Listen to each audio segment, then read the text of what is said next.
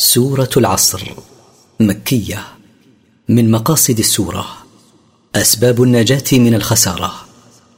التفسير والعصر. أقسم سبحانه بوقت العصر. إن الإنسان لفي خسر. إن الإنسان لفي نقصان وهلاك. الا الذين امنوا وعملوا الصالحات وتواصوا بالحق وتواصوا بالصبر الا الذين امنوا بالله وبرسله وعملوا الاعمال الصالحات واوصى بعضهم بعضا بالحق وبالصبر على الحق فالمتصفون بهذه الصفات ناجون في حياتهم الدنيا والاخره